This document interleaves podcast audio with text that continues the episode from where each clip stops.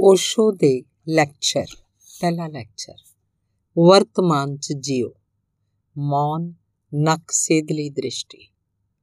ਮੇਰੇ ਪਿਆਰੇ ਆਪਣੇ, ਤੁਹਾਨੂੰ ਬੁਲਾਇਆ ਤੇ ਤੁਸੀਂ ਆ ਗਏ। ਸ਼ਾਇਦ ਤੁਹਾਨੂੰ ਠੀਕ ਖਿਆਲ ਵੀ ਨਾ ਹੋਵੇ ਕਿ ਕਿਸ ਲਈ ਬੁਲਾਇਆ ਗਿਆ। ਜੇ ਤੁਸੀਂ ਸੋਚਿਆ ਹੋਵੇ ਕਿ ਮੈਂ ਇੱਥੇ ਕੁਝ ਬੋਲਾਂਗਾ ਤੇ ਤੁਸੀਂ ਸੁਣੋਗੇ, ਤਾਂ ਤੁਸੀਂ ਠੀਕ ਨਹੀਂ ਸੋਚਿਆ। ਬੋਲਣ ਦੇ ਲਈ ਤੇ ਮੈਂ ਪਿੰਡ-ਪਿੰਡ ਖੁਦ ਹੀ ਆ ਜਾਣਾ। ਤੁਸੀਂ ਮੈਨੂੰ ਸੁਣ ਲੈਂਦੇ ਹੋ। ਇੱਥੇ ਸਿਰਫ ਸੁਣਨ ਦੇ ਲਈ ਆਉਣ ਦੀ ਕੋਈ ਜ਼ਰੂਰਤ ਨਹੀਂ ਹੈ। ਇੱਥੇ ਕੁਝ ਕਰਨ ਦਾ ਖਿਆਲ ਹੋਵੇ ਤਾਂ ਹੀ ਆਉਣ ਦੀ ਸਾਰਥਕਤਾ ਹੈ। ਮੇਰੀ ਤਰਫ ਤੋਂ ਮੈਂ ਤੁਹਾਨੂੰ ਕੁਝ ਕਰਨ ਲਈ ਇੱਥੇ ਬੁਲਾਇਆ ਹੈ। ਕੀ ਕਰਨ ਨੂੰ ਬੁਲਾਇਆ ਇਹਨਾਂ ਤਿੰਨਾਂ ਦਿਨਾਂ 'ਚ? ਆਉਣ ਵਾਲੇ ਤਿੰਨ ਦਿਨਾਂ 'ਚ ਉਸ ਕਰਨ ਦੀ ਦਿਸ਼ਾ 'ਚ ਕੁਝ ਗੱਲਾਂ ਮੈਂ ਤੁਹਾਨੂੰ ਕਹਾਂਗਾ।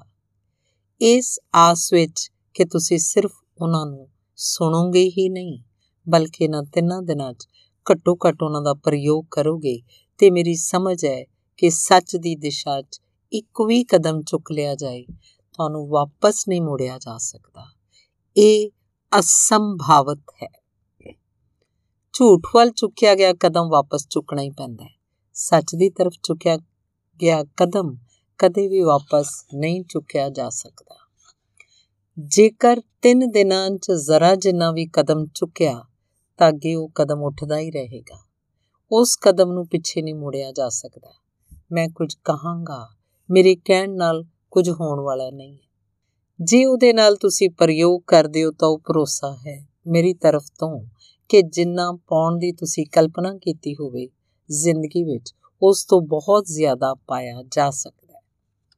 ਬਹੁਤ ਥੋੜੀ ਮਿਹਨਤ ਨਾਲ ਅਸੀਂ ਕਿੰਨੀ ਅੰਦਰੂਨੀ ਸੰਪਦਾ ਪਾ ਸਕਦੇ ਹਾਂ, ਇਹਦਾ ਸਾਨੂੰ ਕੁਝ ਵੀ ਪਤਾ ਨਹੀਂ। ਪਤਾ ਹੋਵੇ ਵੀ ਕਿਵੇਂ। ਜਦੋਂ ਅਸੀਂ ਪਾ ਲਈਏ, ਤਦੇ ਪਤਾ ਲੱਗ ਸਕਦਾ ਹੈ। ਦੂਜਾ ਕੋਈ ਰਸਤਾ ਵੀ ਨਹੀਂ। ਲੇਕਿਨ ਹਜ਼ਾਰਾਂ ਵਰਿਆਂ ਤੋਂ ਆਦਮੀ ਇੱਕ ਹੈਰਾਨੀਜਨਕ ਚੱਕਰ 'ਚ ਉਲਝ ਗਿਆ ਹੈ। ਉਹ ਚੱਕਰ ਸੁਣਨ, ਸਮਝਣ ਤੇ ਵਿਚਾਰ ਕਰਨ ਦਾ ਚੱਕਰ ਹੈ। ਕਈ ਵਾਰ ਅਜਿਹਾ ਹੁੰਦਾ ਹੈ ਕਿ ਬਹੁਤ ਸੋਚਦੇ ਵਿਚਾਰਦੇ ਰਹਿਣ ਵਾਲੇ ਲੋਕ ਕੁਝ ਵੀ ਨਹੀਂ ਕਰ ਪਾਉਂਦੇ। ਦੁਨੀਆ 'ਚ ਜਿੰਨਾ ਸੋਚ ਵਿਚਾਰ ਵੱਧਦਾ ਚਲਾ ਗਿਆ ਹੈ ਉਨੀ ਕਿਰਿਆਸ਼ੀਲ ਹੋਣ ਦੀ ਸਾਡੀ ਸਮਰੱਥਾ ਕਮਜ਼ੋਰ ਹੁੰਦੀ ਚਲੀ ਗਈ। ਸਾਡੀ ਹਾਲਤ ਤਾਂ ਉਸ ਮੇਜਰ ਵਰਗੀ ਹੋ ਗਈ। ਜਿਵੇਂ ਮੈਂ ਸੁਣਿਆ ਕਿ ਪਹਿਲੇ ਮਹਾਯੁੱਧ 'ਚ ਇੱਕ ਅਮਰੀਕੀ ਵਿਚਾਰਕ ਫੌਜ 'ਚ ਭਰਤੀ ਹੋ ਗਿਆ। ਵਿਚਾਰਕ ਦਾ ਕੰਮ ਹੀ ਵਿਚਾਰ ਕਰਨਾ ਬਸ ਉਹ ਇੱਕ ਹੀ ਕੰਮ ਜਾਣਦਾ ਸੀ, ਸੋਚਣਾ ਸੋਚਣਾ। ਮਿਲਟਰੀ 'ਚ ਭਰਤੀ ਕੀਤਾ ਗਿਆ। ਤਾਂ ਉਹ ਪੂਰੀ ਤਰ੍ਹਾਂ ਤੰਦਰੁਸਤ ਸੀ। ਕੋਈ ਰੁਕਾਵਟ ਨਹੀਂ ਪਈ। ਡਾਕਟਰਾਂ ਨੇ ਉਹਨੂੰ ਇਜਾਜ਼ਤ ਦੇ ਦਿੱਤੀ। ਸਾਰੇ ਅੰਗ, ਸਾਰਾ ਸਰੀਰ ਠੀਕ ਸੀ। ਅੱਖਾਂ ਠੀਕ ਸਨ। ਹਰ ਤਰ੍ਹਾਂ ਨਾਲ ਉਹ ਨਰਵਾ ਸੀ, ਯੋਗ ਸੀ। ਲੇਕਿਨ ਕਿਸੇ ਡਾਕਟਰ ਨੂੰ ਇਹ ਕਦੇ ਕਲਪਨਾ ਵੀ ਨਹੀਂ ਸੀ ਹੋ ਸਕਦੀ ਕਿ ਉਹ ਪੂਰੀ ਤਰ੍ਹਾਂ ਨਾਲ ਤੰਦਰੁਸਤ ਆਦਮੀ ਕੁਝ ਵੀ ਕਰਨ 'ਚ ਸਮਰਥ ਹੈ ਸਵਾਈ ਸੋਚਣ ਦੀ। ਇਹਦਾ ਪਤਾ ਵੀ ਕਿਵੇਂ ਲੱਗ ਸਕਦਾ ਸੀ? ਤੁਹਾਨੂੰ ਵੇਖ ਕੇ ਪਤਾ ਨਹੀਂ ਲੱਗਦਾ? ਕਿਸੇ ਨੂੰ ਦੇਖ ਕੇ ਇਹ ਪਤਾ ਨਹੀਂ ਲੱਗਦਾ। ਉਹ ਭਰਤੀ ਹੋ ਗਿਆ। ਪਹਿਲੇ ਹੀ ਦਿਨ ਜਦੋਂ ਕਵਾਇਦ 'ਚ ਖੜਾ ਹੋਇਆ ਤਾਂ ਉਸ ਸਿਖਾਉਣ ਵਾਲੇ ਇਨਸਟ੍ਰਕਟਰ ਨੇ ਕਿਹਾ ਲੈਫਟ ਟਰਨ ਖੱਬੇ ਮੁੜੋ, ਤਾਂ ਸਾਰੇ ਸੈਨਿਕ ਮੁੜ ਗਏ, ਉਹ ਖੜਾ ਹੀ ਰਿਹਾ। ਉਸ ਇਨਸਟ੍ਰਕਟਰ ਨੇ ਕਿਹਾ, ਸ਼੍ਰੀਮਾਨ ਜੀ, ਕੀ ਤੁਹਾਨੂੰ ਸੁਣਾਈ ਨਹੀਂ ਪੈਂਦਾ? ਉਹਨੇ ਕਿਹਾ, ਸੁਣਾਈ ਮੈਨੂੰ ਬਿਲਕੁਲ ਠੀਕ ਪੈਂਦਾ ਹੈ, ਲੇਕਿਨ ਬਿਨਾਂ ਸੋਚੇ ਵਿਚਾਰੇ ਮੈਂ ਕੁਝ ਵੀ ਨਹੀਂ ਕਰ ਸਕਦਾ। ਮੈਂ ਸੋਚ ਰਿਹਾ ਖੱਬੇ ਮੁੜਨਾ ਹੈ ਜਾਂ ਨਹੀਂ ਮੁੜਨਾ। ਉਸ ਇਨਸਟ੍ਰਕਟਰ ਨੇ ਕਿਹਾ ਤਾਂ ਬੜੀ ਮੁਸ਼ਕਿਲ ਹੈ ਇੰਨਾ ਸੋਚ ਵਿਚਾਰ ਕਰੋਗੇ ਤਾਂ ਇਸ ਸੈਨਿਕ ਦੀ ਜ਼ਿੰਦਗੀ 'ਚ ਚੱਲਣਾ ਬਹੁਤ ਮੁਸ਼ਕਿਲ ਹੈ। ਬਹੁਤ ਕੋਸ਼ਿਸ਼ ਕੀਤੀ ਸਮਝਾਉਣ ਦੀ, ਪਰ ਕੋਈ ਰਸਤਾ ਨਹੀਂ ਸੀ। ਉਹ ਬਿਨਾਂ ਸੋਚੇ ਵਿਚਾਰੇ ਕੁਝ ਕਰ ਹੀ ਨਹੀਂ ਸੀ ਸਕਦਾ।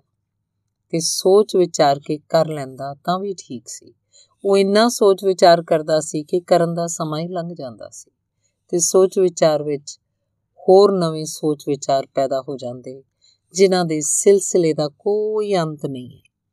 ਪਿੱਛੋਂ ਪਤਾ ਲੱਗਾ ਕਿ ਉਸ ਵਿਅਕਤੀ ਨੇ ਸ਼ਾਦੀ ਕਰਨੀ ਚਾਹੀ ਸੀ ਤੇ ਕਿਸੇ ਯੁਵਤੀ ਨੇ ਉਹਨੂੰ ਤਜਵੀਜ਼ ਵੀ ਕੀਤਾ ਸੀ। ਉਹ 3 ਸਾਲ ਤੱਕ ਸੋਚਦਾ ਰਿਹਾ ਹੱਕ ਵਿੱਚ ਤੇ ਖਿਲਾਫ ਵਿੱਚ। 3 ਸਾਲ ਬਾਅਦ ਵੀ ਫੈਸਲਾ ਨਾ ਕਰ ਸਕਿਆ ਕਿ ਸ਼ਾਦੀ ਕਰਨਾ ਠੀਕ ਹੈ ਜਾਂ ਨਾ ਕਰਨਾ ਠੀਕ ਹੈ। ਆਪਣੀ ਇਹ ਖਬਰ ਦੇਣ ਉਸ ਯੁਵਤੀ ਦੇ ਘਰ 3 ਸਾਲ ਬਾਅਦ ਗਿਆ ਕਿ ਮਾਫ ਕਰਨਾ ਮੈਂ ਅਜੇ ਫੈਸਲਾ ਨਹੀਂ ਕਰ ਸਕਿਆ। ਤਦ ਤੱਕ ਉਸ ਇਸਤਰੀ ਦੇ ਤਿੰਨ ਬੱਚੇ ਹੋ ਚੁੱਕੇ ਸਨ। ਉਹਦੀ ਸ਼ਾਦੀ ਹੋ ਚੁੱਕੀ ਸੀ। ਉਸ ਆਦਮੀ ਨੂੰ ਕਿਸੇ ਕੰਮ ਦਾ ਨਾਂ ਜਾਣ ਕੇ, ਪਰ ਕਿਉਂਕਿ ਉਹ ਭਰਤੀ ਹੋ ਗਿਆ ਸੀ ਤੇ ਉਗਾ ਪ੍ਰਚਾਰਕ ਸੀ, ਕਿਸੇ ਨਾ ਕਿਸੇ ਕੰਮ 'ਚ ਰੱਖਣਾ ਜ਼ਰੂਰੀ ਸੀ। ਉਹਨੂੰ ਜੋ ਸੈਨਿਕਾਂ ਦਾ ਭੋਜਨਾਲਾ ਸੀ, ਮੈਸ ਸੀ, ਉੱਥੇ ਭੇਜ ਦਿੱਤਾ ਗਿਆ ਕਿ ਉੱਥੇ ਛੋਟਾ-ਮੋਟਾ ਕੰਮ ਉਹ ਕਰ ਸਕੇਗਾ। ਉੱਥੇ ਪਹਿਲੇ ਹੀ ਦਿਨ ਉਹਨੂੰ ਮਟਰਾਂ ਦੇ ਦਾਣੇ ਚੁਗਣ ਲਈ ਦਿੱਤੇ ਗਏ ਕਿ ਵੱਡੇ ਦਾਣਿਆਂ ਨੂੰ ਅੱਡ ਕਰ ਦੇ ਛੋਟੇ ਦਾਣਿਆਂ ਨੂੰ ਅੱਡ ਘੰਟੇ ਕੁ ਪਿੱਛੋਂ ਜਦੋਂ ਉਹਦਾ ਇੰਸਟ੍ਰਕਟਰ ਪਹੁੰਚਿਆ ਤਾਂ ਸਿਰ ਤੇ ਹੱਥ ਧਰੀ ਬੈਠਾ ਸੀ। ਦਾਣੇ ਉਵੇਂ ਦੇ ਉਵੇਂ ਪਏ ਸਨ। ਉਹਨੇ ਪੁੱਛਿਆ, ਸ਼੍ਰੀਮਾਨ ਜੀ, ਕਿ ਇਹ ਵੀ ਨਹੀਂ ਕਰ ਸਕੇ ਤੁਸੀਂ? ਉਹਨੇ ਕਿਹਾ, ਕਰਾਂ ਜ਼ਰੂਰ, ਲੇਕਿਨ ਪਹਿਲਾਂ ਸੋਚ ਲਵਾਂ। ਇਹ ਤਾਂ ਸਾਫ਼ ਹੋ ਗਿਆ ਕਿ ਵੱਡੇ ਦਾਣੇ ਵੀ ਹਨ, ਛੋਟੇ ਦਾਣੇ ਵੀ ਹਨ, ਪਰ ਕੁਝ ਦਰਮਿਆਨੇ ਦਾਣੇ ਵੀ ਹਨ। ਉਹਨਾਂ ਨੂੰ ਕਿੱਥੇ ਕਰਨਾ ਤੇ ਜਦ ਤੱਕ ਉਹਨਾਂ ਦਾ ਫੈਸਲਾ ਨਾ ਹੋ ਜਾਏ, ਤਦ ਤੱਕ ਤਾਂ ਫਜ਼ੂਲ ਦੀ ਉਲਝਣ 'ਚ ਪੈਣ ਦਾ ਕੋਈ ਸਾਰ ਨਹੀਂ। ਮੈਂ ਬਹੁਤ ਸੋਚਿਆ ਕਿ ਵਿਚਕਾਰਲੇ ਦਾਣੇ ਕਿਸ ਪਾਸੇ, ਛੋਟੇ ਦਾਣਿਆਂ ਵੱਲ ਕਿ ਵੱਡੇ ਦਾਣਿਆਂ ਵੱਲ? ਕਿਉਂਕਿ ਵਿਚਕਾਰਲੇ ਦਾਣੇ ਨਾ ਤਾਂ ਛੋਟੇ ਹੈ ਤੇ ਨਾ ਵੱਡੇ ਜਾਂ ਦੋਨੋਂ ਹੀ ਪਤਾ ਨਹੀਂ ਉਸ ਆਦਮੀ ਦਾ ਪਿੱਛੋਂ ਕੀ ਬਣਿਆ, ਜੋ ਬਣਿਆ ਹੋਏਗਾ ਉਹ ਅਸੀਂ ਸੋਚ ਸਕਦੇ ਹਾਂ। ਪਰ ਅਸੀਂ ਸਾਰੇ ਲੋਕ ਵੀ ਜ਼ਿੰਦਗੀ ਦੇ ਮਸਲੇ 'ਚ ਕਰੀਬ ਕਰੀਬ ਉਸੇ ਤਰ੍ਹਾਂ ਦੇ ਆਦਮੀ ਹਾਂ। ਇੱਥੇ ਮੈਂ ਬੁਲਾਇਆ ਹੈ ਤੁਹਾਨੂੰ ਸੋਚ ਵਿਚਾਰ ਦੇ ਲਈ, ਜ਼ਰਾ ਵੀ ਨਹੀਂ। ਇੱਥੇ ਬੁਲਾਇਆ ਹੈ ਕੁਝ ਕਦਮ ਚੁੱਕਣ ਲਈ। ਨਿਸ਼ਚਿਤ ਹੀ ਸੋਚ ਵਿਚਾਰ ਕਰਨਾ ਹੋਵੇ ਤਾਂ ਮੈਂ ਇਕੱਲਾ ਹੀ ਕਾਫੀ ਹਾਂ। ਲੇਕਿਨ ਕਦਮ ਚੁੱਕਣਾ ਹੋਵੇ ਤਾਂ ਤੁਸੀਂ ਮੈਨੂੰ ਜ਼ਿਆਦਾ ਮਹੱਤਵਪੂਰਨ ਸਾਧਨਾ ਸ਼ਿਵਰ ਵਿੱਚ ਮੈਂ ਦੋਏਮ ਹਾਂ ਅਹਮ ਤੁਸੀਂ ਹੋ। ਮੈਂ ਨਹੀਂ ਹਾਂ ਅਹਮ, ਕਿਉਂਕਿ ਕਦਮ ਤੁਸੀਂ ਚੁੱਕਣਾ। ਤਿੰਨ ਦਿਨਾਂ ਦੀ ਮੇਰੀ ਚੇਸ਼ਟਾਈ ਹੋਏਗੀ ਕਿ ਸਵਾਈ ਉਹਨਾਂ ਗੱਲਾਂ ਦੇ ਤੁਹਾਡੇ ਨਾਲ ਕੋਈ ਵੀ ਗੱਲ ਨਾ ਕਰਾਂ, ਜੋ ਸਹਿਯੋਗੀ ਹੋਣ ਤੁਹਾਨੂੰ ਅੰਦਰੂਨੀ ਜ਼ਿੰਦਗੀ 'ਚ ਲੈ ਜਾਣ ਦੇ ਲਈ, ਜੋ ਪਰਮਾਤਮਾ ਦੇ ਮੰਦਰ ਦੀ ਯਾਤਰਾ 'ਚ ਪੌੜੀਆਂ ਬਣ ਸਕਣ, ਉਹਨਾਂ ਦੀ ਹੀ ਮੈਂ ਗੱਲ ਕਰਨਾ ਚਾਹੁੰਦਾ। ਪਰ ਹਰੇਕ ਪੌੜੀ ਚੜਨ ਨਾਲ ਪੌੜੀ ਬਣਦੀ ਹੈ। ਉਸ ਤੋਂ ਪਹਿਲਾਂ ਉਹ ਸਿਰਫ ਪੱਥਰ ਹੁੰਦੀ ਹੈ। ਜਦ ਤੱਕ ਕੋਈ ਉਸ ਤੇ ਚੜਦਾ ਨਹੀਂ, ਤਦ ਤੱਕ ਉਹਨੂੰ ਪੌੜੀ ਨਹੀਂ ਕਿਹਾ ਜਾ ਸਕਦਾ। ਉਹ ਚੜਨ ਨਾਲ ਹੀ ਪੌੜੀ ਬਣਦੀ ਹੈ। ਜੇਕਰ ਕਿਸੇ ਮੰਦਰ 'ਚ ਕਦੇ ਕੋਈ ਵੀ ਨਾ ਜਾਂਦਾ ਹੋਵੇ ਉਸ ਮੰਦਰ ਦੇ ਸਾਹਮਣੇ ਪੱਥਰ ਪਏ ਹਨ, ਅਜਿਹਾ ਕਹਿਣਾ ਪਏਗਾ। ਇਹ ਨਹੀਂ ਕਿ ਉਸ ਮੰਦਰ ਦੇ ਸਾਹਮਣੇ ਪੌੜੀਆਂ ਹਨ, ਕਿਉਂਕਿ ਪੱਥਰ ਪੌੜੀ ਤਦ ਬਣਦਾ ਹੈ ਜਦ ਕੋਈ ਉਸ ਤੇ ਚੜਦਾ ਹੈ। ਤੇ ਵੀ ਧਿਆਨ ਰਹੇ, ਕੁਝ ਨਾ ਸਮਝ ਪੌੜੀਆਂ ਨੂੰ ਵੀ ਪੱਥਰ ਬਣਾ ਲੈਂਦੇ ਹਨ ਤੇ ਉਹਨਾਂ ਨਾਲ ਹੀ ਅਟਕ ਜਾਂਦੇ ਹਨ ਤੇ ਕੁਝ ਸਮਝਦਾਰ ਪੱਥਰਾਂ ਉੱਤੇ ਵੀ ਚੜਦੇ ਹਨ ਤੇ ਉਹਨਾਂ ਨੂੰ ਪੌੜੀਆਂ ਬਣਾ ਲੈਂਦੇ ਹਨ। ਅਸੀਂ ਕੀ ਕਰਾਂਗੇ? ਕੀ ਕਰਨ ਨੂੰ ਮੈਂ ਤੁਹਾਨੂੰ ਇੱਥੇ ਸੱਦ ਭੇਜਿਆ ਹੈ? ਕਿਹੜੀ ਯਾਤਰਾ ਹੈ? ਇੱਕ ਯਾਤਰਾ ਬਾਹਰ ਦੀ ਹੈ ਜੋ ਅਸੀਂ ਸਾਰੇ ਕਰ ਰਹੇ ਹਾਂ। ਤੇ ਉਸ ਯਾਤਰਾ ਵਿੱਚ ਅਸੀਂ ਸਫਲ ਹੋਈਏ ਜਾਂ ਸਫਲ ਚਾਹੇ ਅਸੀਂ ਉਸ ਯਾਤਰਾ ਤੋਂ ਕੁਝ ਪਾ ਲਈਏ ਜਾਂ ਨਾ ਪਾ ਲਈਏ। ਇੱਕ ਗੱਲ ਨਿਸ਼ਚਿਤ ਹੈ। ਪਾਉਣ ਵਾਲੇ ਤੇ ਨਾ ਪਾਉਣ ਵਾਲੇ ਬਾਹਰ ਦੀ ਯਾਤਰਾ ਦੇ ਜਗਤ ਵਿੱਚ ਅਖੀਰ ਨੂੰ ਇੱਕ ਜਗ੍ਹਾ ਪਹੁੰਚਦੇ ਹਨ, ਜਿੱਥੇ ਪਾਉਂਦੇ ਹਨ, ਦੋਨੋਂ ਹੀ ਅਸਫਲ ਹੋ ਗਏ ਹਨ। ਉਹ ਵੀ ਜਿਹੜੇ ਸਫਲ ਸਨ, ਉਹ ਵੀ ਜਿਹੜੇ ਅਸਫਲ ਸਨ। ਮੌਤ ਜਦ ਕਰੀਬ ਆਉਂਦੀ ਹੈ ਤਾਂ ਬਾਹਰ ਦੀ ਸਾਡੀ ਸਾਰੀ ਸਫਲਤਾ ਅਸਫਲਤਾ ਪੂੰਝ ਕੇ ਮਿਟਾ ਦਿੰਦੀ ਹੈ। ਅਸੀਂ ਖਾਲੀ ਤੇ ਖਾਲੀ ਆਦਮੀ ਰਹਿ ਜਾਂਦੇ ਹਾਂ। ਲੇਕਿਨ ਜਿਹੜੇ ਲੋਕ ਅੰਦਰ ਦੀ ਯਾਤਰਾ ਵੀ ਕਰਦੇ ਹਨ, ਉਹਨਾਂ ਦੀ ਤਾਂ ਮੌਤ ਕਦੇ ਆਉਂਦੀ ਨਹੀਂ, ਕਿਉਂਕਿ ਅੰਦਰ ਜਾ ਕੇ ਉਹ ਲੋਕ ਪਾਉਂਦੇ ਹਨ ਕਿ ਉੱਥੇ ਜੋ ਹੈ, ਉਹਦੀ ਕੋਈ ਮੌਤ ਨਹੀਂ ਹੈ। ਉਹ ਸਦਾ ਤੋਂ ਹੈ, ਸੀ ਹੋਵੇਗਾ। ਇੱਕ ਅਨੰਤ ਯਾਤਰਾ ਹੈ ਅੰਤਸਤੀ, ਇੱਕ ਅਨੰਤ ਜੀਵਨ ਹੈ, ਇੱਕ ਅੰਮ੍ਰਿਤ ਜੀਵਨ ਹੈ, ਜਿਹੜਾ ਉਸ ਜੀਵਨ ਨੂੰ ਜਾਣ ਲੈਂਦੇ ਹਨ, ਫਿਰ ਮੌਤ ਉਹਨਾਂ ਕੋਲੋਂ ਕੁਝ ਵੀ ਨਹੀਂ ਖੋ ਪਾਉਂਦੀ। ਜਿਸ ਸਫਲਤਾ ਨੂੰ ਮੌਤ ਖੋ ਲੈਂਦੀ ਹੋਵੇ, ਉਹਨੂੰ ਸਿਰਫ ਨਾ ਸਮਝ ਸਫਲਤਾ ਕਹਿੰਦੇ ਹੋਣਗੇ, ਕਿਉਂਕਿ ਜੋ ਖੋਹੀ ਜਾ ਸਕਦੀ ਹੈ, ਉਹਨੂੰ ਸਫਲਤਾ ਕਿਵੇਂ ਕਿਹਾ ਜਾ ਸਕਦਾ ਹੈ? ਜੋ ਨਹੀਂ ਖੋਈ ਜਾ ਸਕਦੀ, ਜੋ ਨਹੀਂ ਤੋੜੀ ਜਾ ਸਕਦੀ, ਜੋ ਨਹੀਂ ਚੁਰਾਈ ਜਾ ਸਕਦੀ, ਅਜਿਹੀ ਸੰਪਦਾ ਸੀ ਖੋਜ ਲਈ, ਤਾਂ ਹੀ ਉਹ ਸੰਪਦਾ ਹੈ। ਅਜਿਹੀ ਸੰਪਦਾ ਦੀ ਖੋਜ ਦੇ ਲਈ ਇਹ ਸੱਦਾ ਸੀ ਤੇ ਤੁਸੀਂ ਆਏ ਦੂਰ ਦੂਰ ਤੋਂ। ਲੇਕਿਨ ਇਹ ਆਉਣਾ ਅਜੇ ਬਾਹਰ ਦਾ ਆਉਣਾ ਹੋਇਆ। ਨਾਰਮੋਲ ਤੱਕ ਪਹੁੰਚ ਜਾਣਾ ਇੱਕ ਗੱਲ ਹੈ। ਉਹ ਵੀ ਬਾਹਰ ਦੀ ਯਾਤਰਾ ਹੈ। ਮੇਰੇ ਸਾਹਮਣੇ ਆ ਕੇ ਬੈਠ ਜਾਣਾ ਇੱਕ ਗੱਲ ਹੈ। ਉਹ ਵੀ ਬਾਹਰ ਦੀ ਯਾਤਰਾ ਹੈ। ਮੈਨੂੰ ਸੁਣਨਾ ਵੀ ਇੱਕ ਗੱਲ ਹੈ। ਉਹ ਵੀ ਬਾਹਰ ਦੀ ਯਾਤਰਾ ਹੈ। ਹੁਣ ਇਹਨਾਂ ਤਿੰਨਾਂ ਦਿਨਾਂ 'ਚ ਉਸ ਅੰਦਰ ਦੀ ਯਾਤਰਾ ਕਰਨੀ ਹੈ, ਜਿੱਥੇ ਤੁਸੀਂ ਹੋ। ਜਿੱਥੇ ਹਰ ਇੱਕ ਵਿਅਕਤੀ ਦੀ ਆਤਮਾ ਹੈ, ਜਿੱਥੇ ਚੇਤਨਾ ਦਾ ਮੰਦਰ ਹੈ। ਅਸੀਂ ਆਪਣੇ ਆਪ ਤੋਂ ਹੀ ਨਾ ਵਾਕਫ ਹਾਂ। ਨਹੀਂ ਜਾਣਦੇ ਕੀ ਹਾਂ, ਕੌਣ ਹਾਂ, ਕਿੱਥੋਂ ਹਾਂ, ਕਿਉਂ ਹਾਂ, ਕੁਝ ਵੀ ਪਤਾ ਨਹੀਂ। ਅੰਨੇ ਦੀ ਤਰ੍ਹਾਂ ਜਿਉਂਦੇ ਹਾਂ ਤੇ ਖਤਮ ਹੋ ਜਾਂਦੇ ਹਾਂ ਕਿ ਇਹੀ ਜ਼ਿੰਦਗੀ ਸਵੀਕਾਰ ਕਰ ਲੈਣੀ ਹੈ, ਕਿ ਇਹੀ ਜ਼ਿੰਦਗੀ ਕਾਫੀ ਹੈ। ਯਕੀਨਨ ਹੀ ਇਹ ਜ਼ਿੰਦਗੀ ਤੁਹਾਨੂੰ ਕਾਫੀ ਨਹੀਂ ਲੱਗਦੀ ਹੋਣੀ। ਇਸੇ ਲਈ ਤੁਸੀਂ ਆਏ ਹੋ। ਫਿਰ ਹੋਰ ਕਿਹੜੀ ਜ਼ਿੰਦਗੀ ਹੋ ਸਕਦੀ ਹੈ ਤੇ ਉਸ ਜ਼ਿੰਦਗੀ 'ਚ ਅਸੀਂ ਕਿਵੇਂ ਪ੍ਰਵੇਸ਼ ਕਰ ਸਕਦੇ ਹਾਂ? ਅੱਜ ਦੀ ਰਾਤ ਤਾਂ ਕੁਝ ਬਹੁਤ ਮੁੱਢਲੀਆਂ ਤੇ ਆਰੰਭਕ ਗੱਲਾਂ ਤੇ ਹੀ ਮੈਂ ਤੁਹਾਡੇ ਨਾਲ ਗੱਲ ਕਰਾਂਗਾ। ਫਿਰ ਕੱਲ ਸਵੇਰ ਤੋਂ ਗਹਿਰੀ ਯਾਤਰਾ ਦੀ ਗੱਲ ਕਰਨੀ ਹੈ। ਲੇਕਿਨ ਜੋ ਮੁੱਢਲੀਆਂ ਤੇ ਆਰੰਭਕ ਗੱਲਾਂ ਹਨ, ਉਹ ਨਿਗੂਣੀਆਂ ਨਹੀਂ ਹਨ। ਕਿਸੇ ਵੀ ਯਾਤਰਾ 'ਚ ਪਹਿਲਾ ਕਦਮ ਅੰਤਿਮ ਕਦਮ ਨਾਲੋਂ ਘੱਟ ਅਹਿਮ ਨਹੀਂ ਹੁੰਦਾ। ਬਲਕਿ ਸੱਚ ਤਾਂ ਇਹ ਹੈ ਕਿ ਪਹਿਲਾ ਕਦਮ ਹੀ ਅਸਲੀ ਕਦਮ ਹੁੰਦਾ। ਹੈ ਜਿਨ੍ਹਾਂ ਨੇ ਪਹਿਲਾਂ ਚੁੱਕ ਲਿਆ, ਉਹ ਅੰਤਮ ਵੀ ਚੁੱਕ ਸਕਦੇ ਆ। ਪਰ ਜਿਨ੍ਹਾਂ ਨੇ ਪਹਿਲਾਂ ਹੀ ਨਹੀਂ ਚੁੱਕਿਆ, ਉਹਨਾਂ ਦੇ ਅੰਤਮ ਚੁੱਕਣ ਦਾ ਤਾਂ ਸਵਾਲ ਹੀ ਨਹੀਂ ਪੈਦਾ ਹੁੰਦਾ। ਤਾਂ ਮੁੱਢਲੀਆਂ ਤੇ ਛੋਟੀਆਂ-ਛੋਟੀਆਂ ਗੱਲਾਂ ਹੀ ਪਹਿਲੇ ਇਸ ਚਰਚਾ 'ਚ ਮੈਂ ਕਹਾਂਗਾ। ਇੱਕ, ਸਭ ਤੋਂ ਪਹਿਲਾਂ ਜੋ ਕਰਨ ਦੀ ਜ਼ਰੂਰਤ ਹੈ ਉਹ ਇਹ ਕਿ ਤੁਸੀਂ ਸਰੀਰ ਕਰਕੇ ਤਾਂ ਇੱਥੇ ਆ ਗਏ ਹੋ, ਸਾਧਨਾ ਸ਼ਿਵਰ ਵਿੱਚ ਮਨ ਕਰਕੇ ਵੀ ਆ ਜਾਣਾ ਚਾਹੀਦਾ ਹੈ। ਸਰੀਰ ਕਰਕੇ ਆ ਜਾਣਾ ਬਿਲਕੁਲ ਆਸਾਨ ਹੈ। ਮਨ ਹਮੇਸ਼ਾ ਪਿੱਛੇ ਵੱਲ ਨੂੰ ਦੌੜਦਾ ਰਹਿੰਦਾ ਹੈ। ਮਨ ਸਦਾ ਅਤੀਤ ਵੱਲ ਦੌੜਦਾ ਰਹਿੰਦਾ ਹੈ। ਅਸੀਂ ਸਦਾ ਉੱਥੇ ਹੁੰਨੇ ਆ ਜਿੱਥੇ, ਜਿੱਥੋਂ ਅਸੀਂ ਆ ਗਏ ਆ ਅਸੀਂ ਸਦਾ ਅਤੀਤ ਵਿੱਚ ਹੁੰਨੇ ਆ ਕਦੇ ਵੀ ਵਰਤਮਾਨ 'ਚ ਨਹੀਂ ਹੁੰਦੇ। ਅਸੀਂ ਜਿੱਥੇ ਸੀ, ਉੱਥੇ ਸਾਡਾ ਮਨ ਹੁੰਦਾ ਹੈ। ਜਿੱਥੇ ਅਸੀਂ ਆ ਗਏ ਆ ਉੱਥੇ ਨਹੀਂ। ਜੋ ਛਿਨ ਸਾਡੇ ਕੋਲੋਂ ਦੀ ਗੁਜ਼ਰ ਰਿਹਾ ਉੱਥੇ ਅਸੀਂ ਨਹੀਂ ਹੁੰਦੇ। ਜੋ ਬੀਤ ਗਿਆ, ਗੁਜ਼ਰ ਗਿਆ, ਉੱਥੇ ਸਾਡਾ ਚਿੱਤ ਹੁੰਦਾ ਹੈ। ਅਤੇ ਇਹਦਾ ਕਾਰਨ ਹੈ ਕਿਉਂਕਿ ਅਸੀਂ ਅੱਜ ਤੱਕ ਚਿੱਤ ਨੂੰ ਯਾਦਦਾਸ਼ਤ ਨਾਲ ਜੋੜ ਰੱਖਿਆ ਹੈ। ਅਸੀਂ ਕੌਨਸ਼ੀਅਸਨੈਸ ਨੂੰ ਮੈਮਰੀ ਦੇ ਨਾਲ ਜੋੜ ਰੱਖਿਆ ਹੈ। ਅਸੀਂ ਇਹ ਮੰਨ ਰੱਖਿਆ ਹੈ ਕਿ ਮੇਰੀ ਯਾਦਦਾਸ਼ਤ ਹੀ ਮੇਰੀ ਚੇਤਨਾ ਹੈ। ਮੇਰੀ ਯਾਦਦਾਸ਼ਤ ਹੀ ਮੇਰੀ ਆਤਮਾ ਹੈ। ਇਹ ਭੁਲੇਖਾ ਹੈ। ਬੁਨਿਆਦੀ ਭੁਲੇਖਾ।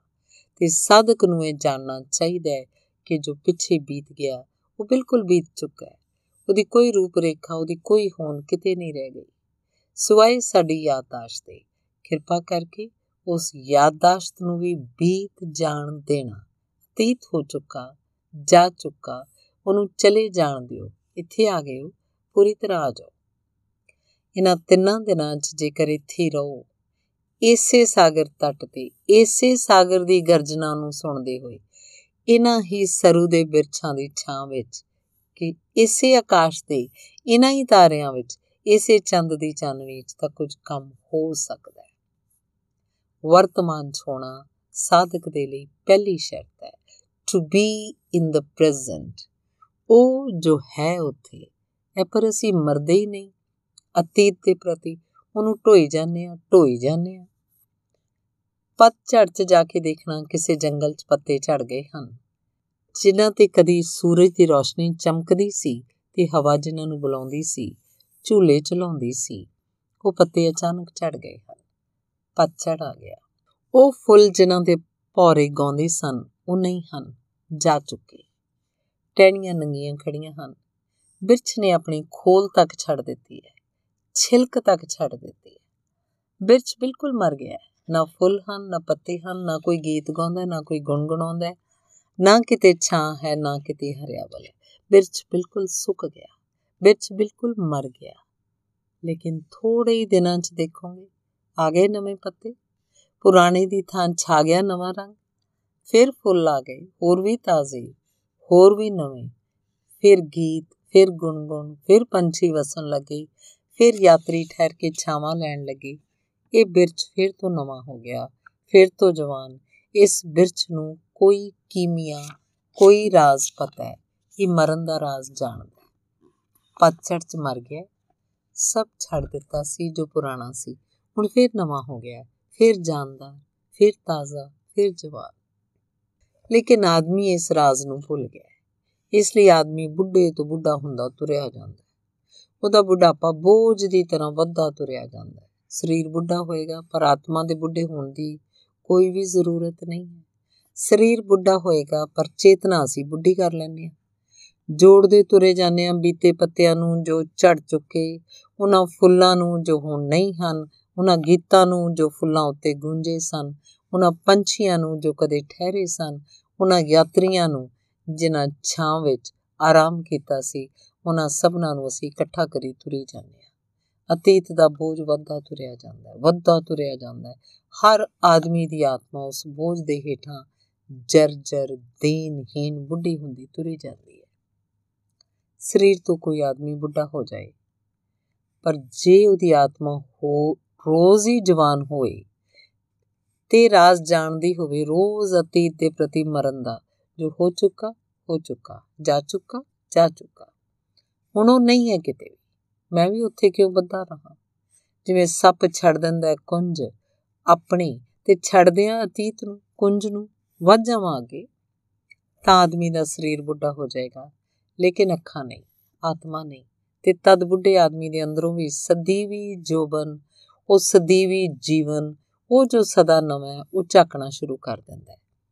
ਇੰਨਾ ਹੀ ਜੋਬਨ, ਇੰਨੀ ਤਾਜ਼ਗੀ, ਇੰਨੀ ਸਰਲਤਾ, ਇੰਨੀ ਤਾਜ਼ਗੀ ਨਵਾਂ ਪਨ ਚਾਹੀਦਾ ਹੈ ਤਦ ਕੋਈ ਵਿਅਕਤੀ ਪਰਮਾਤਮਾ ਦੇ ਮੰਦਰ ਵੱਲ ਯਾਤਰਾ ਕਰਨ 'ਚ ਸਫਲ ਹੋ ਪਾਉਂਦਾ ਹੈ। ਬੁੱਢਾ ਆਦਮੀ ਪਰਮਾਤਮਾ ਤੱਕ ਕਦੇ ਨਹੀਂ ਪਹੁੰਚਦਾ, ਨਹੀਂ ਪਹੁੰਚ ਸਕਦਾ। ਬੁੱਢਾ ਆਦਮੀ ਸਿਰਫ ਕਬਰ ਤੱਕ ਪਹੁੰਚਦਾ, ਹੋਰ ਕਿਤੇ ਨਹੀਂ।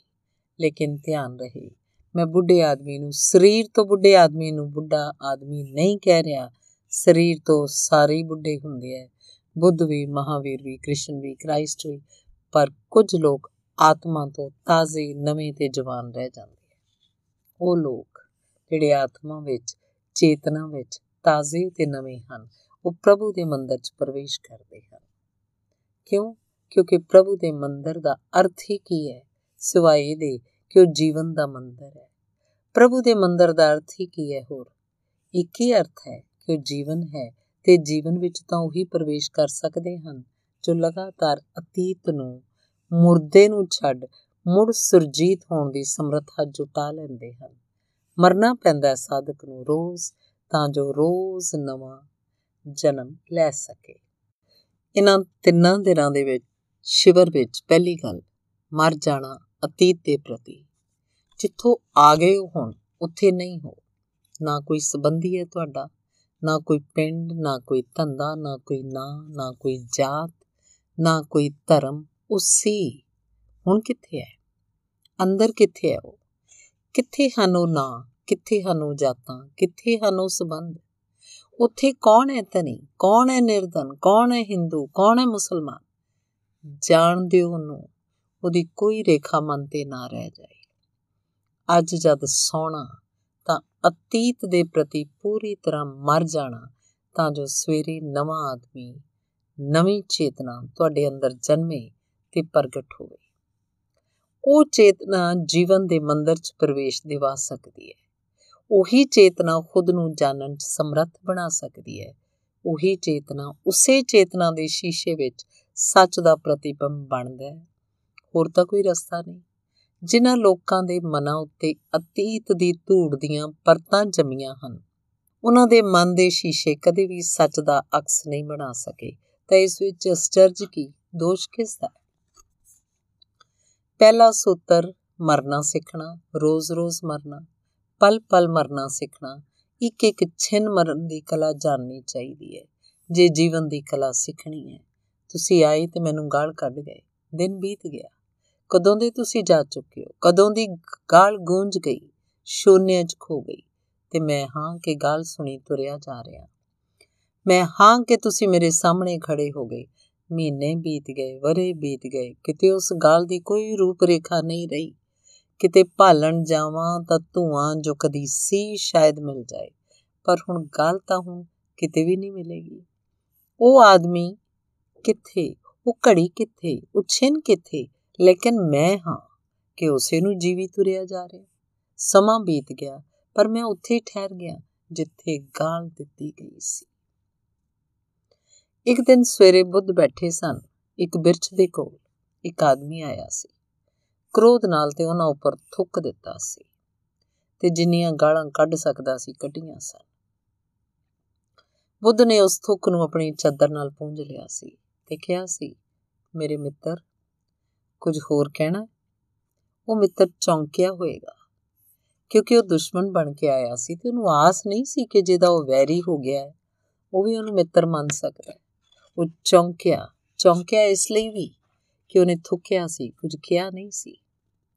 ਲੇਕਿਨ ਬੁੱਧ ਪੁੱਛਣ ਲੱਗੇ, ਕੁਝ ਹੋਰ ਕਹਿਣਾ ਹੈ? ਬੁੱਧ ਦਾ ਭਿਕਸ਼ੂ ਸੀ ਆਨੰਦ, ਕ੍ਰੋਧ ਨਾਲ ਭਰ ਗਿਆ। ਉਹਨੇ ਕਿਹਾ ਕਿ ਭਗਵਾਨ, ਤੁਸੀਂ ਕਿਹੋ ਜੀ ਗੱਲ ਕਰਦੇ ਹੋ? ਥੁੱਕਿਆ ਉਸ ਸ਼ਿਸ਼ਟ ਵਿਅਕਤੀ ਨੇ। ਤੇ ਤੁਸੀਂ ਪੁੱਛਦੇ ਹੋ ਕਿ ਹੋਰ ਕਹਿਣਾ? ਬੁੱਧ ਨੇ ਉਹਨੂੰ ਛੱਡਿਆ ਤੇ ਆਨੰਦ ਨੂੰ ਸਮਝਾਉਣ ਲੱਗੇ। ਕਹਿਣ ਲੱਗਿਆ, ਆਨੰਦ, ਤੂੰ ਸਮਝਿਆ ਨਹੀਂ। ਉਹ ਕੁਝ ਕਹਿਣਾ ਚਾਹੁੰਦਾ ਸੀ ਜ਼ਰੂਰ, ਲੇਕਿਨ ਕ੍ਰੋਧ ਹੈ ਜ਼ਿਆਦਾ ਤੇ ਸ਼ਬਦ ਪੈ ਜਾਂਦੇ ਹਨ ਛੋਟੇ। ਨਹੀਂ ਕਹਿ ਪਾਉਂਦਾ। ਸ਼ਬਦਾਂ 'ਚ ਥੁੱਕ ਕੇ ਕਹਿੰਦਾ ਮੈਂ ਸਮਝ ਗਿਆ। ਸਮਝਿਆ ਇਸ ਆਦਮੀ ਦੀ ਮੁਸੀਬਤ। ਜਦ ਵੀ ਕੋਈ ਵੱਡਾ ਭਾਵ ਹੁੰਦਾ ਤਾਂ ਕਹਿਣਾ ਮੁਸ਼ਕਿਲ ਹੁੰਦਾ ਹੈ। ਸ਼ਬਦ ਛੋਟੇ ਪੈ ਜਾਂਦੇ ਆ। ਸਮਝ ਗਿਆ ਇਹਦੀ ਕਠਿਨਾਈ, ਤਾਂ ਇਸੇ ਲਈ ਪੁੱਛਦਾ ਮੇਰੇ ਮਿੱਤਰ, ਕੁਝ ਹੋਰ ਕਹਿਣਾ? ਉਹ ਆਦਮੀ ਕੀ ਕਹਿੰਦਾ ਵਾਪਸ ਚਲਾ ਗਿਆ? ਉਹ ਹਾਰਿਆ ਹੋਇਆ ਵਾਪਸ ਗਿਆ ਸੀ, ਕਿਉਂਕਿ ਜੋ ਵੈਰੀ ਹੋ ਕੇ ਕਿਤੇ ਜਾਂਦੇ ਐ ਉਹ ਇੱਕ ਹੀ ਸ਼ਰਤ ਤੇ ਹਾਰਦੇ ਐ ਜਿੱਥੇ ਉਹ ਵੈਰੀ ਹੋ ਗਏ ਹੋਣ, ਉੱਥੇ ਵੈਰੀ ਨਾ ਮਿਲੇ। ਨਹੀਂ ਤਾਂ ਉਹ ਕਦੇ ਨਹੀਂ ਹਾਰਦੇ। ਉਹ ਹਾਰ ਕੇ ਮੁੜ ਗਿਆ। ਰਾਤ ਭਰ ਸੌ ਨਹੀਂ ਸਕਿਆ ਹੋਣਾ, ਕਿਉਂਕਿ ਰਾਤ ਭਰ ਉਹਨੂੰ ਉਹੀ ਦੁਹਰਾਉਂਦਾ ਰਿਹਾ ਕਿ ਉਹ ਬੁੱਧ ਤੇ ਥੁੱਕ ਰਿਹਾ ਉਹਨਾਂ ਨੇ ਪਹੁੰਚ ਲਿਆ ਉਹ ਪੁੱਛਦੇ ਹਨ, ਹੋਰ ਕੁਝ ਕਹਿਣਾ ਹੈ? ਉਹ ਅੱਖਾਂ ਬੁੱਧ ਦੀਆਂ, ਉਹਦੀ ਛਾਤੀ 'ਚ ਖੁਬੀਆਂ ਰਹੀਆਂ। ਸਾਰੀ ਰਾਤ ਸੌ ਨਾ ਸਕਿਆ। ਸਵੇਰੇ ਭੱਜਿਆ ਹੋਇਆ ਆਇਆ। ਬੁੱਧ ਤਾਂ ਉਸ ਪਿੰਡ ਤੋਂ ਅੱਗੇ ਵਧ ਗਏ। ਜ਼ਿੰਦਗੀ ਕਿਤੇ ਠਹਿਰਦੀ ਤੇ ਰੁਕਦੀ ਹੈ? ਵੱਧ ਜਾਂਦੀ ਹੈ। ਕਿਸੇ ਦੂਜੇ ਬਿਰਛ ਦੇ ਹੇਠਾਂ ਹਨ ਅੱਜ। ਤੇ ਉਹ ਆਦਮੀ ਸਾਹਮਣੇ ਜਾ ਕੇ ਖੜਾ ਹੋ ਗਿਆ। ਕਹਿਣ ਲੱਗਾ ਕਿ ਮਾਂ ਕਰ ਦਿਓ। ਭੁੱਲ ਹੋ ਗਈ ਜੋ ਮੈਂ ਤੁਕਿਆ ਬੁੱਧ ਨੇ ਕਿਹਾ, ਗੱਲ ਬਹੁਤ ਗਈ ਗੁਜ਼ਰੀ ਹੋ ਗਈ। ਗੰਗਾ ਦਾ ਪਾਣੀ ਤਦ ਤੋਂ ਬਹੁਤ ਵਹਿ ਚੁੱਕਾ ਤੂੰ ਉੱਥੇ ਰੁਕਿਆ ਕਿੱਥੇ ਉਹ ਬਿਰਛ ਜਿਹਦੇ ਹੇਠ ਤੂੰ ਥੁੱਕਿਆ ਸੀ? ਕਿੱਥੇ ਨੇ ਉਹ ਤਾਰੇ ਜੋ ਗਵਾਹੀ ਦੇ ਰਹੇ ਹੋਣਗੇ? ਕਿੱਥੇ ਹਨ ਉਹ ਲੋਕ? ਕਿੱਥੋਂ ਦੀ ਗੱਲ ਲੈ ਆਇਆ ਤੂੰ? ਜੋ ਹੋ ਗਿਆ ਹੋ ਗਿਆ। ਅਸੀਂ ਅੱਗੇ ਵਧ ਗਏ। ਤੂੰ ਉੱਥੇ ਹੀ ਰੁਕਿਆ ਲੇਕਿਨ ਰੁਕ ਕਿਵੇਂ ਸਕਦਾ ਸਾਰਾ ਸਮਾਂ ਬਦਲ ਗਿਆ। ਤੂੰ ਰੁਕਿਆ ਕਿਵੇਂ ਆ ਉੱਥੇ? ਗੱਲ ਆਈ ਗਈ ਹੋਗੀ ਆਦਮੀ ਕਹਿਣ ਲੱਗਾ, ਨਹੀਂ ਨਹੀਂ, ਇਸ ਤਰ੍ਹਾਂ ਨਾ ਟਾਲੋ, ਮੈਨੂੰ ਖਿਮਾ ਕਰ ਦਿਓ। ਬੁੱਧ ਨੇ ਕਿਹਾ, ਥੁੱਕਿਆ ਸੀ ਤੂੰ ਕੱਲ ਅੱਜ ਖਿਮਾ ਕਿਵੇਂ ਕਰਾਂ? ਫਾਸਲਾ ਬਹੁਤ ਵੱਡਾ ਹੋ ਗਿਆ। ਜੋ ਹੋਣਾ ਸੀ ਕੱਲ ਹੋ ਚੁੱਕਾ ਹੈ, ਖਿਮਾ ਕੱਲ ਹੀ ਤੂੰ ਕਰ ਦਿੱਤਾ ਗਿਆ ਉਸੇ ਛਿਨ ਤੇ ਜੇ ਮੈਂ ਖਿਮਾ ਨਾ ਕਰ ਸਕਿਆ ਹੁੰਦਾ ਤਾਂ ਛਿਨ ਬੀਤਦਾ ਵੀ ਨਾ। ਮੈਨੂੰ ਵੀ ਉਸੇ ਤਰ੍ਹਾਂ ਜੀਣਾ ਪੈਂਦਾ, ਜਿਸ ਤਰ੍ਹਾਂ ਤੂੰ ਉਸ 'ਚ ਜੀਵੀ ਹੈ। ਗੱਲ ਖਤਮ ਹੋ ਗਈ ਹੈ। ਤੂੰ ਥੁੱਕਿਆ ਸੀ, ਅਸੀਂ ਪੁੰਝਿਆ ਸੀ, ਹੋਰ ਕੁਝ ਕਹਿਣਾ ਹੋਰ ਕੀ ਸੀ ਉੱਥੇ? ਤੂੰ ਭੁੱਲ ਗਿਆ? ਬਹੁਤ ਦੇਰ ਬਾਅਦ ਕਰਕੇ ਆਇਆ। ਹੁਣ ਤਾਂ ਕੋਈ ਉਪਾਅ ਨਹੀਂ ਹੈ। ਹੁਣ ਤਾਂ ਕਲਪ ਕਲਪ ਵਿੱਚ, ਯੁੱਗ ਯੁੱਗ ਵਿੱਚ ਵੀ, ਹੁਣ ਤਾਂ ਕੋਈ ਉਪਾਅ ਨਹੀਂ ਰਿਹਾ। ਜੋ ਹੋ ਗਿਆ, ਸੋ ਹੋ ਗਿਆ। ਲੇਕਿਨ ਉਹਨੂੰ ਯਾਦ ਰੱਖਣ ਦੀ ਜ਼ਰੂਰਤ ਕਿੱਥੇ ਹੈ? ਤੇ ਬੁੱਧ ਨੂੰ ਕਹਿਣ ਲੱਗੇ, ਤੂੰ ਥੁੱਕ ਕੇ ਕੋਈ ਵੱਡੀ ਭੁੱਲ ਨਹੀਂ ਕੀਤੀ। ਆਦਮੀ ਬੜਾ ਅਸਮਰਥ ਹੈ। ਅਜਿਹੀਆਂ ਘਟਨਾਵਾਂ ਵਾਪਰਦੀਆਂ ਹਨ। ਅਜਿਹੇ ਭਾਵ ਆ ਜਾਂਦੇ ਹਨ। ਸ਼ਬਦ ਨਹੀਂ ਕਹਿ ਪਾਉਂਦੇ। ਉਹਦੇ ਲਈ ਮੈਂ ਤੈਨੂੰ ਕੁਝ ਨਹੀਂ ਕਹਿੰਦਾ, ਪਰ ਇੰਨਾ ਜ਼ਰੂਰ ਕਹਾਂਗਾ ਕਿ ਤੂੰ ਉੱਥੇ ਰੁਕ ਗਿਆ। ਇਹ ਤੂੰ ਜ਼ਰੂਰ ਭੁੱਲ ਕਰ ਰਿਹਾ, ਇਹਨੂੰ ਜਾਣਦੇ ਇੱਕ ਫਕੀਰ ਸੀ ਚੀਨ ਵਿੱਚ ਹੁਈ ਹਾਈ ਉਹ ਆਪਣੇ ਗੁਰੂ ਦੇ ਪਿੰਡ, ਗੁਰੂ ਦੀ ਭਾਲ 'ਚ ਗਿਆ ਹੋਇਆ ਸੀ। ਉਹ ਜਦ ਗੁਰੂ ਦੇ ਕੋਲ ਪਹੁੰਚਿਆ ਤਾਂ ਉਹਦਾ ਗੁਰੂ ਪੁੱਛਣ ਲੱਗਾ ਕਿ ਤੂੰ ਕਿੱਥੋਂ ਆਉਣਾ ਹੈ? ਹੋਈ ਹਾਈ ਨੇ ਕਿਹਾ, ਪੇਕਿੰਗ ਤੋਂ ਆਉਂਦਾ। ਗੁਰੂ ਨੇ ਪੁੱਛਿਆ, ਉੱਥੇ ਚੌਲਾਂ ਦਾ ਕੀ ਭਾਅ ਹੈ? ਹੋਈ ਹਾਈ ਨੇ ਕਿਹਾ, ਤੁਸੀਂ ਬੜੇ ਪਾਗਲ ਜਾਪਦੇ ਚੌਲਾਂ ਦਾ ਭਾਅ? ਮੈਂ ਜਿਸ ਰਸਤੇ ਤੋਂ ਗੁਜ਼ਰ ਗਿਆ ਗੁਜ਼ਰ ਗਿਆ, ਜਿਸ ਪੁਲ ਤੋਂ ਦੀ ਲੰਘ ਗਿਆ ਲੰਘ ਗਿਆ। ਪੇਕਿੰਗ ਵਿੱਚ ਮੈਂ ਸੀ ਜਨ ਹਾਂ, ਨਹੀਂ। ਚੌਲਾਂ ਦਾ ਭਾਅ ਰਿਹਾ ਹੋਵੇ ਕੁਝ ਪਰ ਮੈਂ ਕੀ ਪਾਗਲ ਕਿ ਪੇਕਿੰਗ ਦੇ ਚੌਲਾਂ ਦਾ ਭਾਅ ਲੈ ਕੇ ਇੱਥੇ ਆਵਾਂ? ਉਹਦੇ ਗੁਰੂ ਨੇ ਕਿਹਾ, ਗੱਲ ਖਤਮ ਹੋ ਗਈ। ਜਿਸ ਆਦਮੀ ਦੀ ਭਾਲ ਵਿੱਚ ਸੀ, ਤੂੰ ਆ ਗਿਆ। ਮੈਂ ਸਭ ਤੋਂ ਇਹੀ ਪੁੱਛਦਾ ਕਿੱਥੋਂ ਆਉਂਦੇ ਹੋ? ਕੋਈ ਕਹਿੰਦਾ ਪੇਕਿੰਗ ਤੋਂ, ਕੋਈ ਕਹਿੰਦਾ ਸ਼ਿੰਗਾਈ ਤੋਂ, ਕੋਈ ਕਿਤੋਂ ਹੋਰ ਤੇ ਮੈਂ ਪੁੱਛਦਾ ਚੌਲਾਂ ਦੇ ਭਾਅ ਤੇ ਉਹ ਲੋਕ ਚੌਲਾਂ ਦੇ ਭਾਅ ਦੱਸਣ ਲੱਗਦੇ ਹਨ। ਮੈਂ ਕਹਿੰਦਾ ਜਾਓ ਅਜੇ ਚੌਲਾਂ ਦੇ ਭਾਅ ਹੀ ਠੀਕ ਕਰੋ। ਅਜੇ ਪਰਮਾਤਮਾ ਦਾ ਰਸਤਾ ਬਹੁਤ ਮੁਸ਼ਕਿਲ ਹੈ। ਤੂੰ ਪਹਿਲਾ ਆਦਮੀ ਹੈ ਜੋ ਨਾਰਾਜ਼ ਹੋਇਆ ਮੇਰੇ ਤੇ ਕਿ ਚੌਲਾਂ ਦਾ ਭਾਅ ਪੁੱਛਦੇ ਹੋ ਹੋਣਗੇ ਪੇਕਿੰਗ 'ਚ ਕੁਝ ਲੋਕ, ਲੇਕਿਨ ਪੇਕਿੰਗ ਪਿੱਛੇ ਛੁੱਟ ਗਿਆ। ਮੈਂ ਕੋਈ ਚੌਲਾਂ ਦਾ ਭਾਅ ਢੋਂਦਾ ਫਿਰਦਾ। ਪਰ ਅਸੀਂ ਸਾਰੇ ਲੋਕ ਚੌਲਾਂ ਦੇ ਭਾਅ ਢੋਂਦੇ ਫਿਰਦੇ ਹਾਂ। ਇਸ ਸ਼ਿਵਰ 'ਚ ਜਿਹੜੇ ਚੌਲਾਂ ਦੇ ਭਾਅ ਲੈ ਕੇ ਆ ਗਏ ਹਨ, ਉਹ ਖਾਲੀ ਹੱਥ ਜਾਣਗੇ। ਉਹਨਾਂ ਨੂੰ ਕੁਝ ਵੀ ਨਹੀਂ ਮਿਲ ਸਕਦਾ। ਨਹੀਂ, ਚੌਲਾਂ ਦੇ ਭਾਅ ਛੱਡ ਦਿਓ। ਚਾਹੇ ਉਹ ਬੰਬਈ ਦੇ ਹੋਣ, ਚਾਹੇ ਪੂਨੇ ਦੇ ਹੋਣ, ਚਾਹੇ ਅਹਮਦਾਬਾਦ ਦੇ ਹੋਣ, ਚਾਹੇ ਬੜੌਦਾ ਦੇ, ਚਾਹੇ ਪੇਕਿੰਗ ਦੇ। ਚੌਲਾਂ ਦੇ ਭਾਅ ਛੱਡ ਦਿੱਤੇ ਜਾਣੇ ਚਾਹੀਦੇ ਹਨ ਤੇ ਚੌਲਾਂ ਦੇ ਭਾਅ 'ਚ ਸਾਰਾ ਕੁਝ ਆ ਜਾਂਦਾ ਹੈ। ਸਾਰੇ ਭਾਅ ਚੌਲਾਂ ਦੇ ਹੀ ਭਾਅ ਹਨ। ਇਹ ਪਹਿਲੀ ਗੱਲ ਕਹਿਣੀ ਚਾਹੁੰਦਾ। ਤਿੰਨ ਦਿਨਾਂ ਦੇ ਲਈ ਪੂਰੀ ਤਰ੍ਹਾਂ ਇੱਥੇ ਆ ਜਾਣਾ ਤੇ ਬੜੇ ਲੁਤਫ ਦੀ ਗੱਲ ਇਹ ਹੈ ਕਿ ਕੁਝ ਬਹੁਤਾ ਕਰਨਾ ਨਹੀਂ ਪੈਂਦਾ। ਇੱਕ ਬੋਧ, ਇੱਕ ਅੰਡਰਸਟੈਂਡਿੰਗ ਇੱਕ ਸਮਝ ਕਿ ਸੱਚ ਮੈਂ ਅਤੀਤ ਵਿੱਚ ਕਿਉਂ ਜਿਉਣਾ ਜੋ ਬੀਤ ਗਿਆ ਉਸ 'ਚ ਕਿਉਂ ਜੀਣਾ ਇੰਨਾ ਬੋਧ ਕਾਫੀ ਹੈ। ਇੰਨਾ ਬੋਧ ਹੀ ਸੰਕਲਪ ਪੈਦਾ ਕਰ ਦੇਗਾ ਕਿ ਜਾਓ, ਛੱਡ ਦਿੱਤਾ। ਛੱਡਣ ਦੇ ਲਈ ਕੋਈ ਰੱਸਾ ਕਸ਼ੀ ਨਾਲ ਤੁਸੀਂ ਬੰਦੇ ਹੋਏ ਨਹੀਂ ਹੋ। ਕਿ ਕੋਈ ਜੰਜੀਰਾਂ ਕਿਤੇ ਫੜੀਆਂ ਹੋਈਆਂ ਨਹੀਂ ਹਨ। ਕਿਸੇ ਅਤੀਤ ਨੇ ਤੁਹਾਨੂੰ ਰੋਕਿਆ ਹੋਇਆ ਨਹੀਂ ਹੈ ਕਿ ਉਹਨੂੰ ਛੱਡਣ ਦੇ ਲਈ ਤਲਵਾਰ ਚਲਾਉਣੀ ਪਏਗੀ। ਨਹੀਂ, ਇੱਕ ਬੋਧ ਹੈ, ਇੱਕ ਸਮਝ ਕਾਫੀ ਹੈ। ਸਮਝਣਾ ਕਿ ਕਿਉਂ ਮੈਂ ਪਿੱਛੇ ਨਾਲ ਬੱਧਾ ਹੋਇਆ ਤੇ ਪਿੱਛੇ ਤੋਂ ਤੁਸੀਂ ਮੁਕਤ ਹੋ ਸਕਦੇ ਹੋ। ਸਮਝ ਨੂੰ ਸੰਕਲਪ ਬਣਾਓ। ਸਮਝ ਸੰਕਲਪ ਬਣਦੀ ਹੈ। ਜ਼ਰਾ ਗਹਿਰੀ ਹੋਏਗੀ, ਸੰਕਲਪ ਬਣ ਜਾਏਗੀ। ਤਾਂ ਅੱਜ ਰਾਤ ਸਮਝ ਕੇ ਸੰਕਲਪ ਪੂਰਵਕ ਸੋਣਾ ਕਿ ਮੈਂ ਛੱਡਦਾ ਹਾਂ ਬੀਤੇ ਨੂੰ, ਛੱਡਦਾ ਹਾਂ ਅਤੀਤ ਨੂੰ, ਜਾਣ ਦਿੰਦਾ ਹਾਂ ਉਹਨੂੰ। ਤਿੰਨ ਦਿਨ ਹੁਣ ਇੱਥੇ ਰਹਾਂਗਾ। ਤਿੰਨ ਦਿਨ ਚੇਤੇ ਰੱਖਣਾ ਇਸ ਗੱਲ ਨੂੰ ਕਿ ਮਨ ਮੁੜ ਕੇ ਪਿੱਛੇ ਤਾਂ ਨਹੀਂ ਜਾਂਦਾ। ਤੇ ਜਦ ਵੀ ਜਾਵੇ ਤਾਂ ਚੇਤਾ ਰੱਖਣਾ ਕਿ ਫਿਰ ਚੱਲਿਆ ਮਨ ਉੱਥੇ। ਕਿ ਪਾਗਲ ਆ ਮੈਂ? ਤੇ ਮਨ ਪਰਤ ਆਏਗਾ ਥੋੜਾ ਜਿਹਾ ਬੋਧ ਤੇ ਮਨ ਵਰਤਮਾਨ 'ਚ ਵਾਪਸ ਆ ਸਕਦਾ ਹੈ। ਤਦ ਕੁਝ ਹੋ ਸਕਦਾ ਹੈ। ਇੱਕ ਗੱਲ। ਦੂਜੀ ਗੱਲ, ਮਨ ਭਰਿਆ ਅਤੀਤ ਨਾਲ ਤੇ ਅਸੀਂ ਲਗਾਤਾਰ ਭਰੇ ਹੋਏ ਆ ਸ਼ਬਦਾਂ ਨਾਲ ਗੱਲਾਂ ਬਾਤਾਂ ਨਾਲ, ਵਿਚਾਰਾਂ ਨਾਲ। ਘੜੀ ਭਰ ਕੋਈ ਚੁੱਪ ਨਹੀਂ ਹੈ, ਘੜੀ ਭਰ ਕੋਈ ਮੌਨ ਨਹੀਂ ਹੈ, ਘੜੀ ਭਰ ਸ਼ਬਦਾਂ ਤੋਂ ਕੋਈ ਮੁਕਤ ਨਹੀਂ ਹੁੰਦਾ। ਤੇ ਜੇ ਮੁਕਤ ਹੋਣ ਦਾ ਮੌਕਾ ਮਿਲ ਜਾਏ ਤਾਂ ਅਸੀਂ ਘਬਰਾਉਂਦੇ ਆ ਬਹੁਤ ਡਰਦੇ ਆ ਬਹੁਤ ਭੈਮਾਨ ਹੁੰਦੇ ਆ ਮਨ ਦੀ ਆਦਤ ਹੈ ਆਕਿਊਪਾਈਡ ਮਨ ਦੀ ਆਦਤ ਹੈ, ਉਲਝੇ ਰਹਿਣ ਦੀ ਕੁਛ ਨਾ ਕੁਛ ਚਾਹੀਦਾ ਹੈ। ਕੋਈ ਨਾ ਕੋਈ ਕੰਮ ਚਾਹੀਦਾ ਹੈ। ਮਨ ਖਾਲੀ ਨਹੀਂ ਹੋਣਾ ਚਾਹੀਦਾ। ਕਿਉਂ ਨਹੀਂ ਹੋਣਾ ਚਾਹੀਦਾ ਖਾਲੀ?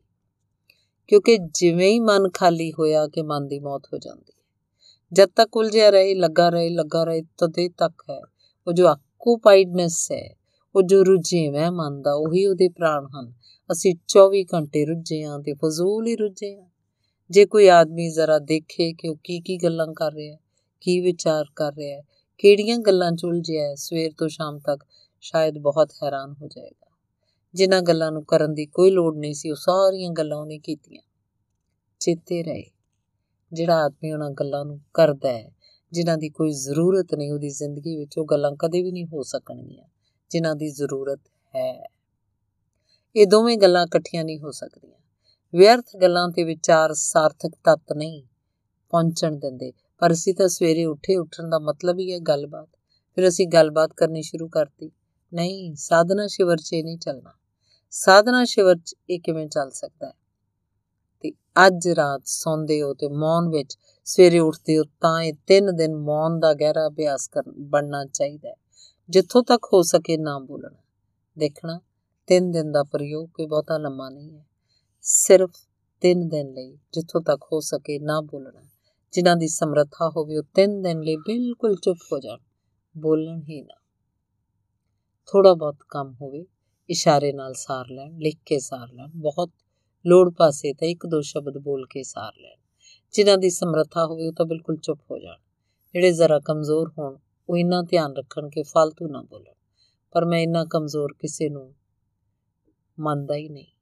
ਕੋਈ ਬੰਦਾ ਇੰਨਾ ਕਮਜ਼ੋਰ ਨਹੀਂ ਹੈ ਕਿ ਤਿੰਨ ਦਿਨ ਚੁੱਪ ਨਾ ਰਹਿ ਸਕੇ। ਇੱਕ ਵਾਰ ਦੇਖਣਾ ਕਿ ਕੀ ਘਟਨਾ ਵਾਪਰ ਸਕਦੀ ਹੈ ਚੁੱਪ ਹੋਣ ਨਾਲ। ਇੰਨੇ ਛੋਟੇ ਜਿਹੇ ਨੁਕਤੇ ਨਾਲ ਕੀ ਵਾਪਰ ਸਕਦਾ ਹੈ? ਇੰਨੀ ਛੋਟੀ ਜੀ ਗੱਲ ਲੱਗਦੀ ਹੈ ਚੁੱਪ ਹੋ ਜਾਣਾ। ਲੇਕਿਨ ਕੀ ਹੋ ਸਕਦਾ ਹੈ? ਪਤਾ ਹੈ ਤੁਹਾਨੂੰ? ਆਸ-ਪਾਸ ਹੀ ਮੌਜੂਦ ਹੁੰਦਾ ਉਹ ਜਿਹਦੀ ਸਾਨੂੰ ਤਲਾਸ਼ ਹੈ। ਅੰਦਰ ਹੀ ਖੜਾ ਹੈ ਉਹ ਜਿਹਦੀ ਸਾਨੂੰ ਭਾਲ ਹੈ। ਪਰ ਅਸੀਂ ਚੁੱਪ ਨਹੀਂ, ਅਸੀਂ ਰੁੱਝੇ ਹੋਏ। ਉਹਦਾ ਸਾਨੂੰ ਕੋਈ ਪਤਾ ਨਹੀਂ ਲੱਗਦਾ। ਧੰਨਵਾਦ।